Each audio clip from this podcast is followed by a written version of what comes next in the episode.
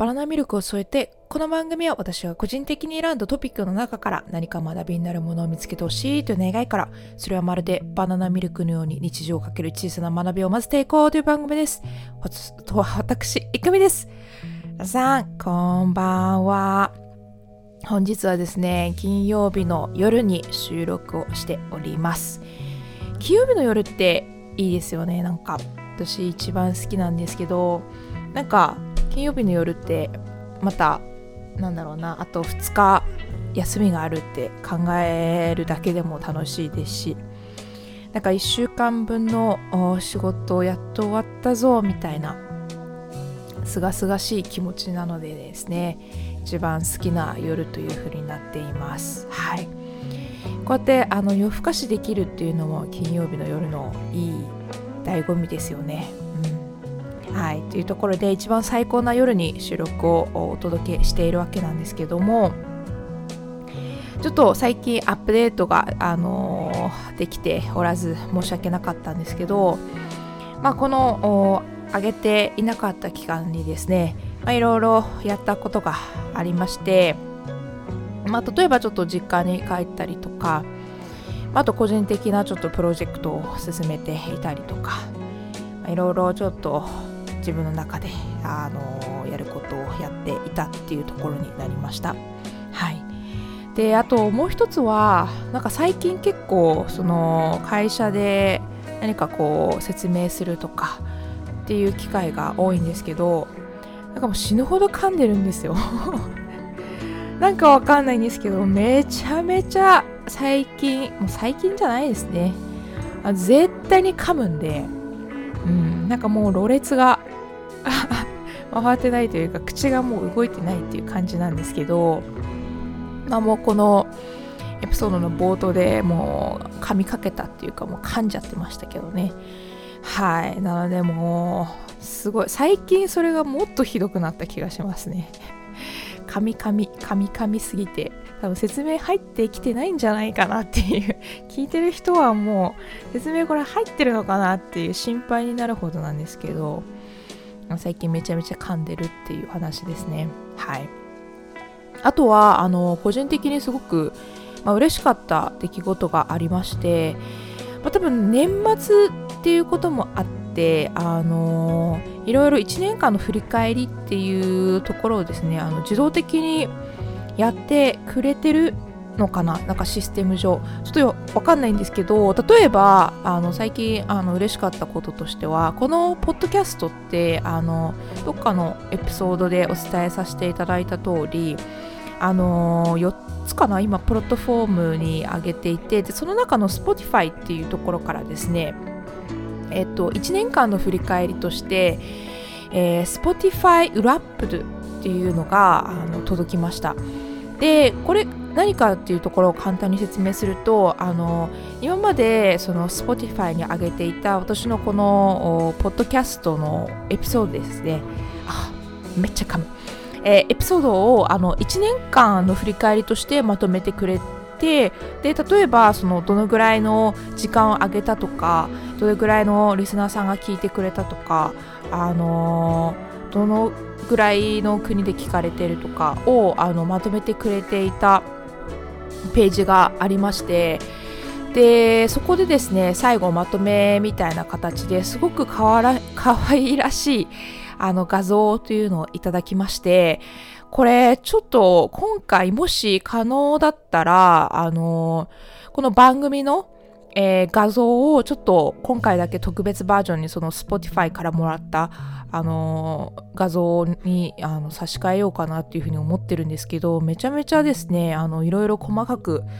分析してくれていてあのすごく可愛らしいあのデザインの画像も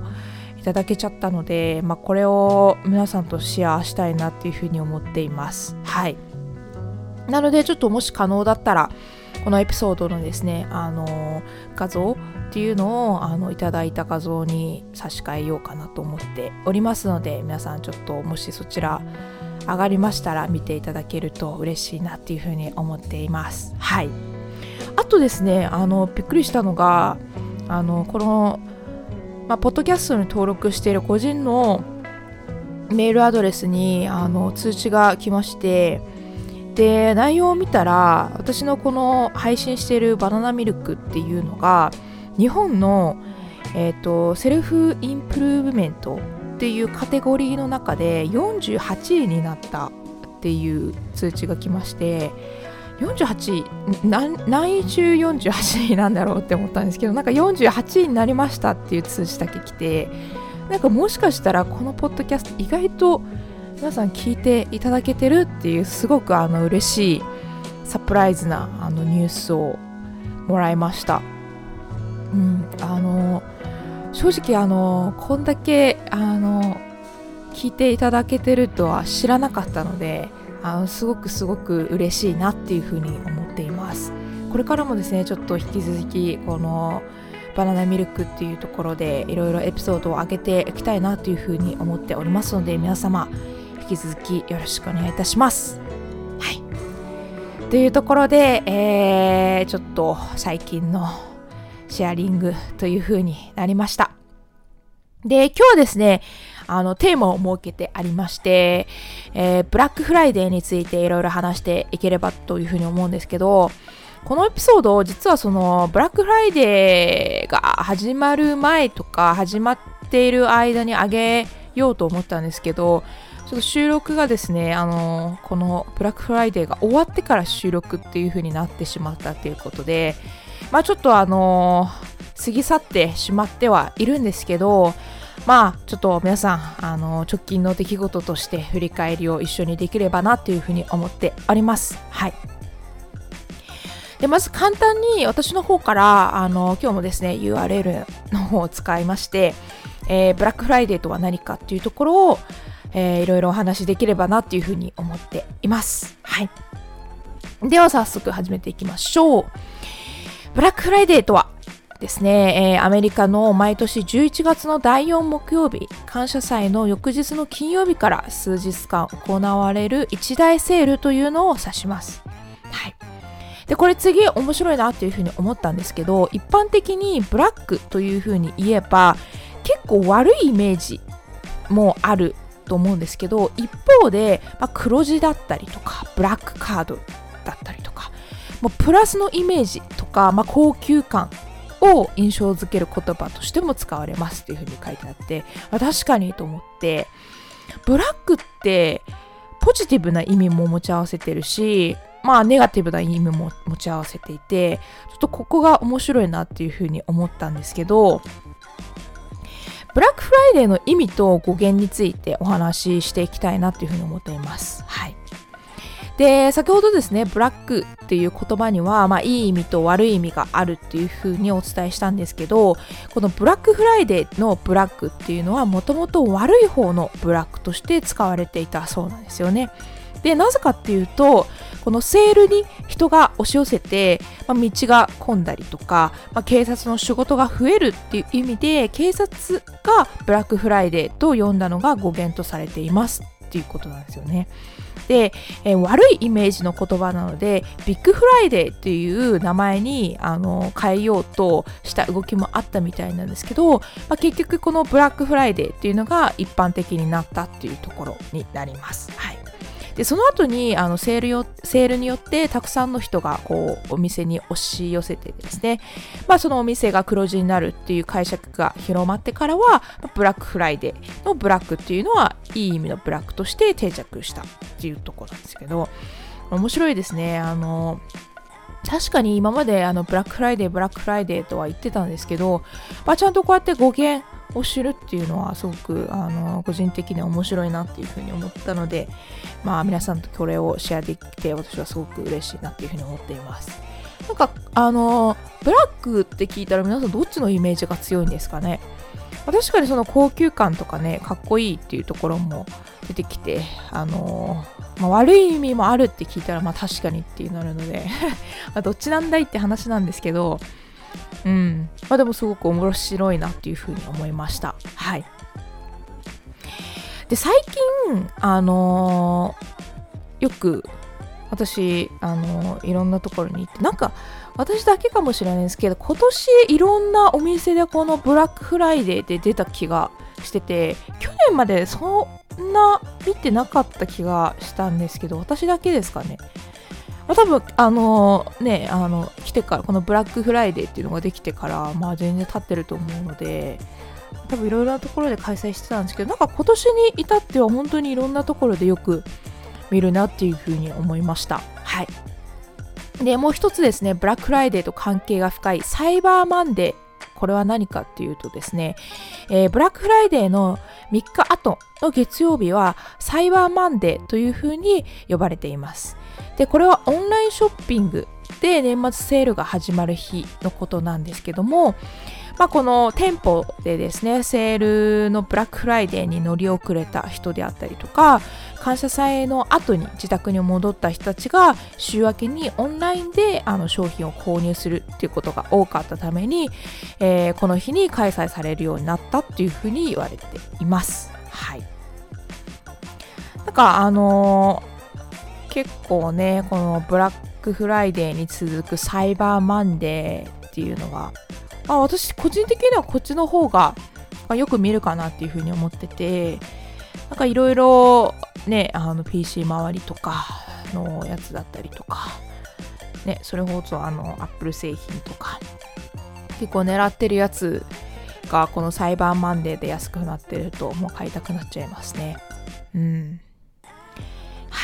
っていうところで皆さんいかがだったでしょうか？私皆さんなんか買いました？このブラックフライデーでとサイバーマンデーとかで。なんか私はですねでも私の買い物そんなにそんなにっていうかすごい多分つまんないと思うんであれなんですけど私は今年はですねあの狙っていた商品が安くならずにですねまあちょっとあの別の機会を伺って、えー、買いたいなっていうふうに思ったんですけど、まあ、狙ってたのは Apple Watch であのなんかずっとずっと欲しいなっていうふうに思ったんですけどまあちょっと今回は機会を逃 してしまったのでまた別の機会で、えー、ちょっと買いたいなっていうふうに思ったんですけど何か皆さんあの今年これを買ったぞみたいなのってありますかね？あとは私そうあのー、今年なんか一番あの売上金額が高かったのって iPad だったらしいんですけど私このね iPad ね半年前くらいに買っちゃってですね。しかもねまだこのもともとその買った理由としてはあのーまあ、映画だったりとか YouTube だったりとかをちょっと大きい画面で見たいなっていうふうに思って買ったんですけど、まあ、それにプラスしてこのポッドキャストのあの編集っていうのもその iPad であのできればあのいいなっていうふうに思ったんですけどまだ1回もね1回もできてないんですよね。なんでちょっと有効活用したいなと思ってるんですけどしかもそれに合わせて一番容量の高いやつを 高いやつを買ったんでちょっと使わないともったいないなもったいないなっていうふうに思ってるんですけど、うん、まだ使い切れてないっていうのがあるのでしかもね今年こんな安くなると思わなかったんでねちょっと後悔後悔しちゃってるのかもしれないですね。はい。まあまあでもあの半年間いろいろねあの英会話とかに活用していったのであの全然使ってはいるんですけどまどっかのタイミングでちょっと編集しないとね、あの、容量が、容量がすごい高いのでね、あの、ちょっと、あの、頑張ってフル活用したいなっていうふうに思っております。はい。ちなみに、あの、まあ、多分皆さん どうでもいいかもしれないんですけど、今年買ったものとしてはですね、あの、プロテインと私は水を買いました。もうどこぞのトレーナーの買い物だよっていう感じなんですけど、本当に使用品だけですねを買ったっていう感じになりましたね。うん。なんかもっと面白い商品とか言えればよかったんですけどちょっと現実的すぎて つまらなかったんですよね。なのでちょっと皆さんあのぜひこんな面白いものを買ったなどあれば教えていただけると助かります。はい。というところではい。皆さんちょっと今日はいろいろあの簡単なアップデートをさせていただきました。また次回ですね、あのまあ、もうホリデーシーズンもね近づいていますのでちょっと面白そうなトピックを見つけてまた皆さんとお話できればいいかなっていうふうに思っています。それではそれではまた次の回でお会いしたいなというふうに思います。それではバナナミルクを添えてバイバーイ!